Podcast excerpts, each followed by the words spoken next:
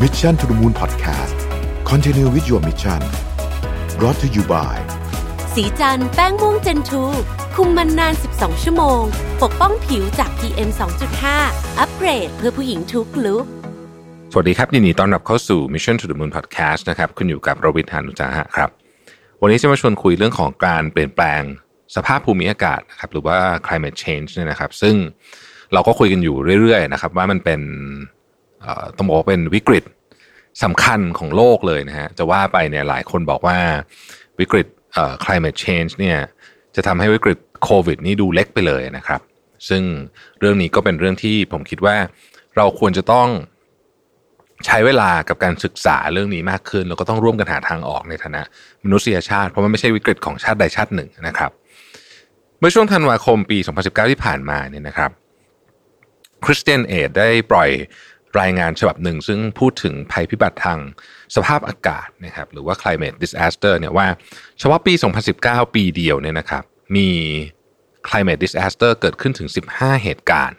นะฮะซึ่งเหตุการณ์นี้เป็นเหตุการณ์ใหญ่หมดเลยนะครับมูลค่าความเสียหายแต่ละครั้งเนี่ยนะฮะเกิน 1,000 ล้านเหรียญนะครับโดยมี 7 ครั้งที่สร้างความเสียหายมากกว่า 10,000 ล้านเหรียญนะฮะและการเปลี่ยนแปลงของสภาพอากาศที่เกิดขึ้นรุนแรง แบบสุดขั้วเนี่ยนะครับ ก็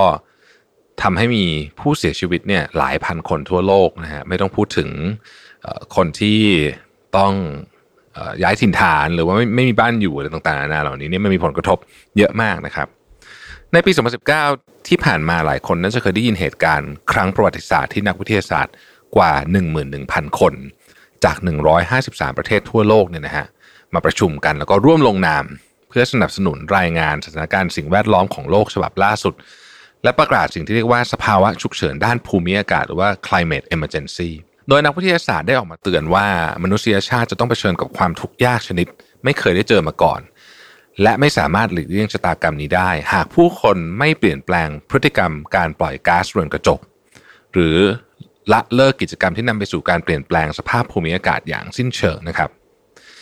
ดรโทมัสเนลซัมเนี่ยนักวิทยาศาสตร์ด้านสิ่งแวดล้อมจากมหาวิทยาลัยซิดนีย์หนึ่งในแกนนำของผู้ประกาศสภาวะฉุกเฉินด้านภูมิอากาศบอกว่า จากข้อมูลที่เรามีอยู่นั้นเนี่ยนะครับชัดเจนว่าโลกกำลังเผชิญกับภาวะฉุกเฉินด้านภูมิอากาศหากมนุษย์ ไม่เร่งแก้ไข มีความเป็นไปได้สูงว่าผลกระทบที่เกิดขึ้นจะรุนแรงกว่าที่เคยพบเจอกันมาเป็นอย่างมาก เช่นบางพื้นที่ของโลกอาจไม่สามารถอยู่อาศัยได้อีกต่อไป โดยในรายงานประกาศสภาวะฉุกเฉินด้านภูมิอากาศฉบับนี้ ยังได้ระบุถึง 6 มาตรการที่สามารถนำไปปฏิบัติได้ทันที เพื่อช่วยกันชะลอและยับยั้งผลกระทบที่จะเกิดขึ้นมา อันได้แก่ 1. ด้านพลังงานนะครับ ด้านพลังงานเนี่ยควรใช้นโยบายที่จริงจังเกี่ยวกับการอนุรักษ์แหล่งพลังงานและประหยัดพลังงานผลักดันเรื่องการใช้พลังงานทดแทนที่ยั่งยืน ลดการใช้เชื้อเพลิงฟอสซิล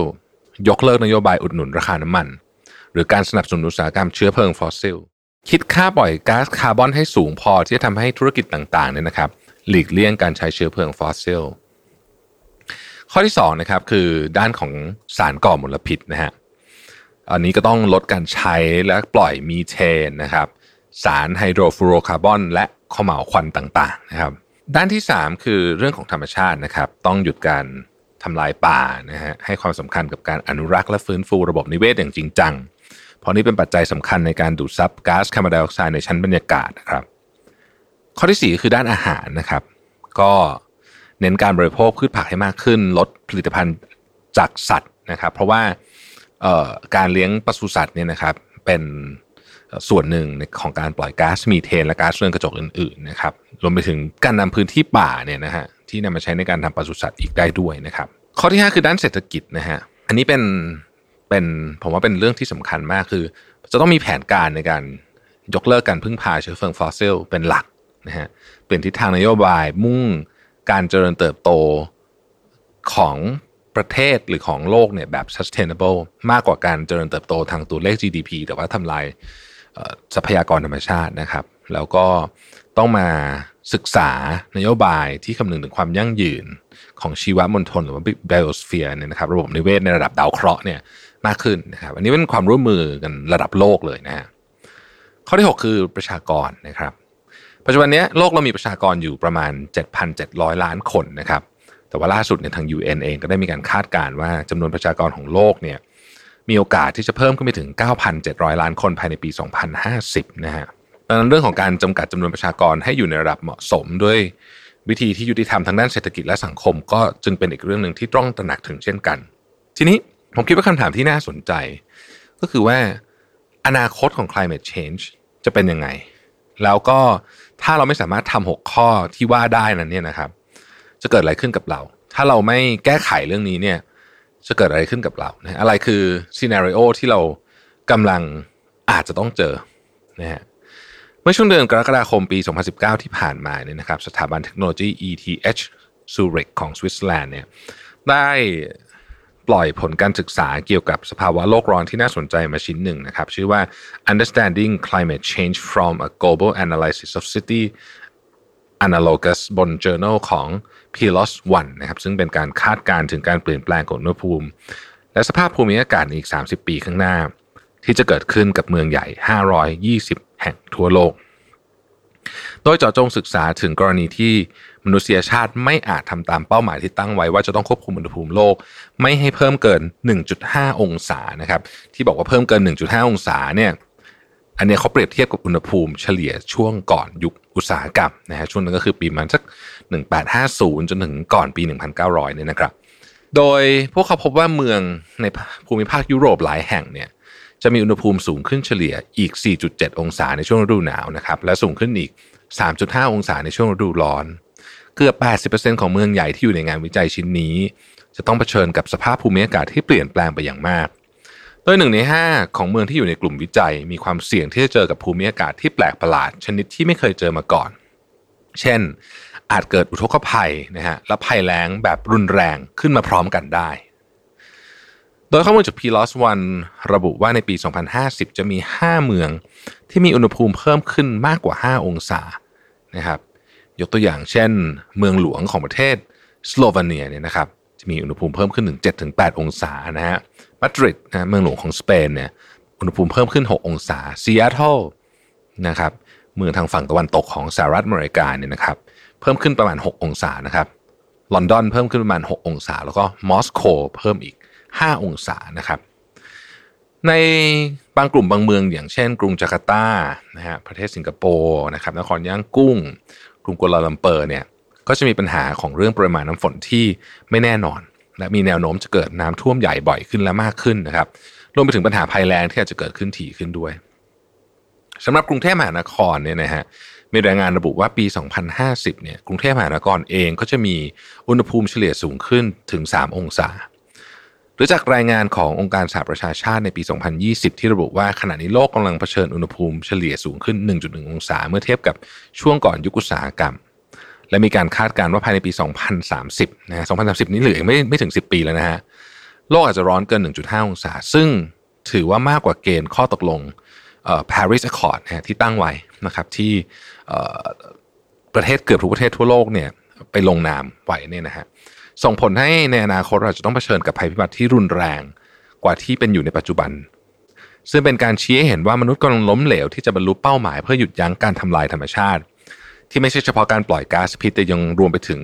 ไม่สามารถปกป้องสัตว์ป่า ป่าไม้แหล่งน้ำหรือระบบนิเวศต่างๆ ในช่วงทศวรรษที่ผ่านมานะครับซึ่งเรื่องนี้มันก็สอดคล้องกับรายงานของ WWF Living Planet Report 2020 ซึ่งระบุว่าประชากรสัตว์ป่าทั่วโลกกำลังมีแนวโน้มจะลดลงถึง 2 ใน 3 เนื่องจากการเติบโตของจำนวนประชากรมนุษย์ที่มากขึ้นนะครับ ส่งผลให้แน่นอนการบริโภคสูงขึ้นนะฮะทำให้เกิดภาคอุตสาหกรรมเกษตรที่ต้องทำงานแบบเข้มข้นมากขึ้น เงินจำนวนมหาศาลของรัฐบาลถูกจ่ายไปเพื่อหนุนการเกษตรนะครับ เชื้อเพลิงฟอสซิลและการประมงที่ทำลายระบบนิเวศ แล้วก็ผลักดันให้ธรรมชาติเนี่ยเข้าสู่ขั้นวิกฤตมากกว่าที่เป็นอยู่ ถือเป็นภาพสะท้อนของเรื่องการขาดความเข้าใจในปัญหาที่ธรรมชาติ ที่เรากำลังเผชิญอยู่เนี่ยนะครับแล้วก็รวมไปถึงมาตรการที่ยังไม่เป็นรูปธรรมพอสำหรับการรับมือ ถึงเรื่องต่างๆ ที่เป็นเรื่องใหญ่มากๆ ทั้งในปัจจุบันและในอนาคต อีกประเด็นหนึ่งคือประเด็นของพื้นที่สีเขียวนะครับพื้นที่สีเขียวของเราเนี่ยกำลังถูกทำลายนะฮะประเด็นพื้นที่สีเขียวเนี่ยยังคงเป็นหนึ่งในประเด็นที่น่าเป็นห่วงอย่างมาก จากข้อมูลเมื่อปี 2017 เนี่ยที่ได้จากดาวเทียมทั่วโลกนะครับแสดงให้เห็นว่าตอนนี้เนี่ยโลกกำลังสูญเสียพื้นที่ป่าไม้ คิดเป็นพื้นที่เทียบเท่ากับ 1 สนามฟุตบอลในทุกๆ 1 วินาทีนะฮะเราลองคิดถึงภาพนั้นหนึ่งสนามฟุตบอลในทุกๆหนึ่งวินาทีมันเยอะมากเลยนะครับ The Guardian เนี่ยได้เปรียบเทียบตัวเลขการสูญเสียพื้นที่ป่า ให้กับเมืองเห็นภาพชัดเจนมากยิ่งขึ้นว่า ประเด็นเรื่องของพื้นที่ป่าเนี่ยเป็นประเด็นที่น่าเป็นห่วงจริง ๆ ทุกหนึ่งวันโลกกำลังสูญเสียพื้นที่ป่าเท่ากับมหานครนิวยอร์กหนึ่งวันนะฮะหนึ่งร้อยวันเนี่ยโลกกำลังสูญเสียพื้นที่ป่าเท่ากับประเทศสกอตแลนด์นะครับ ในหนึ่งปีเนี่ยเราสูญเสียพื้นที่ป่าเท่ากับประเทศอิตาลีทั้งประเทศเลยนะฮะซึ่งฟังดูแล้วเป็นเรื่องที่น่าตกใจอย่างมาก เรื่องทั้งหมดที่เล่ามาเนี้ยทำให้หลายประเทศเริ่มมีนโยบายจริงจังมากขึ้นนะครับ อย่างในกรณีของประเทศจีนในช่วง 1960 เนี่ยพื้นที่ป่าเนี่ยเขาเคยลดต่ำมาก เหลือเพียง 10%ของพื้นที่เท่านั้นเอง แต่ด้วยมาตรการที่จริงจังนะครับ แล้วก็แล้วก็เข้มข้นเนี่ยทำให้ปี 2016 เนี่ย จีนมีพื้นที่สีเขียวเพิ่มขึ้นถึง 2 เท่า แล้วเขาตั้งเป้าว่าจะต้องเพิ่มพื้นที่ป่าจากเดิมที่มีอยู่ 21.7%เป็น 23%ภายในปี 2020 นี้นะฮะในประเทศไทยเองเนี่ยเมื่อปี 2562 ที่ผ่านมาเนี่ยเราก็มีการแก้พระราชบัญญัติป่าไม้ให้ประชาชน สามารถตัดไม้ที่เคยเป็นไม้ห่วงห้ามทุกชนิด ในที่ดินกรรมสิทธิ์ของตัวเองเพื่อนำไปใช้สอยหรือค้าขายได้อย่างถูกกฎหมาย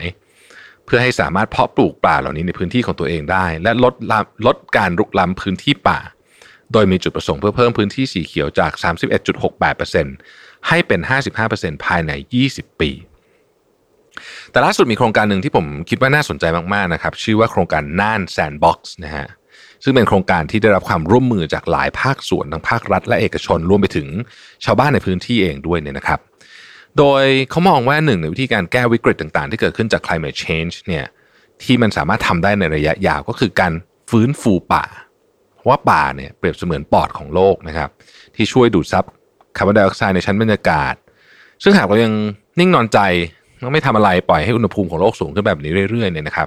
วันหนึ่งมันก็จะยิ่งฟื้นฟูยากขึ้นเรื่อยๆนี่ยแล้วก็วันนั้นเนี่ยโลกอาจจะร้อนเกินกว่าที่จะปลูกต้นไม้บางชนิดได้ด้วยซ้ำนะครับ แต่ในทางกับการหากผืนป่าอย่างอุดมสมบูรณ์อยู่ ก็จะช่วยชะลอวิกฤตที่มีแนวโน้มจะรุนแรงในอนาคตเนี่ยได้นะฮะโดยโครงการน่านแซนด์บ็อกซ์เนี่ยนะครับก็ได้มุ่งเน้นดูแลป่าต้นน้ำในจังหวัดน่าน จัดสัดส่วนให้คนและป่าอยู่ด้วยกันอย่างสงบไม่ต้องเบียดเบียนกันนะฮะและเมื่อมีต้นน้ำที่ดีพื้นที่อื่นๆ ก็ได้รับน้ำเสมือนได้รับการฟื้นฟูโดยธรรมชาติ กลายเป็นป่าที่อุดมสมบูรณ์ไปในที่สุด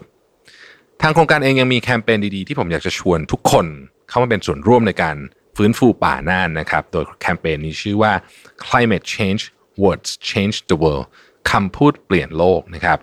ด้วยการคิดคำเรียกชื่อ climate change เป็นภาษาไทยสั้นๆ พร้อมอธิบายแนวความคิดในการตั้งชื่อนะครับ โดยชื่อที่ได้รับการรับเลือกเนี่ยนะครับ จะได้รับรางวัล 1 ล้านบาทนะฮะ อย่าลืมนะครับว่าทุกคนสามารถร่วมกิจกรรมได้ คุณสามารถร่วมเปลี่ยนโลกได้ และถ้าเรายังไม่ตื่นตัวในเรื่องนี้เนี่ย โลกกำลังจะสูญเสียครั้งใหญ่ หากใครสนใจที่เป็นส่วนหนึ่งของโครงการดีๆแบบนี้นะครับหรือต้องการศึกษาข้อมูลเพิ่มเติมเกี่ยวกับ climate change ที่สามารถเรียนรู้ได้ทุกคนทุกวัยจริงๆเนี่ยนะครับ สามารถเข้าไปดูรายละเอียดได้เพิ่มเติมนะครับที่ www เรียนรู้ climatechange.com นะฮะผมสะกดให้นะครับ www แล้วก็ r e a n r o o c l i m a t e c h a n g e นะครับ .com นะฮะ เดี๋ยวเราแน่นอนเราแปะลิงก์ไว้นะครับ ชื่อค่อนข้างยาวนิดหนึ่งนะครับ เข้าไปดูลิงก์ใน description ของเราได้นะฮะอย่างที่เรารู้กันดีครับว่าวันนี้เนี่ยเรื่องนี้ไม่ใช่หน้าที่หรือความรับผิดชอบของใครคนใดคนหนึ่งนะครับ แต่ว่ามันเป็นสิ่งที่เราต้องทุกคนเนี่ยต้องร่วมมือกันทำให้มันเกิดการเปลี่ยนแปลงขึ้น เพราะเราเป็นคนรุ่นแรก ที่อาจจะได้รับผลกระทบจาก climate change ชนิดแบบเต็มๆเลยนะครับ เราอาจจะเป็นรุ่นสุดท้ายด้วยที่สามารถแก้ไขมันได้ก่อนจะสายเกินไป ซึ่งไม่ว่าเราจะเลือกเป็นแบบไหน คนที่จะรับช่วงต่อจากนี้ก็ไม่ใช่ใครครับ เป็นลูกๆหลานๆของเรานั่นเองคำถามก็คือว่า เรากำลังจะส่งโลกในแบบไหนให้กับคนรุ่นถัดไป ขอบคุณที่ติดตาม Mission to the Moon นะครับ สวัสดีครับ Mission to the Moon Podcast Continue with your mission Presented by สีจันแป้งม่วงเจนทู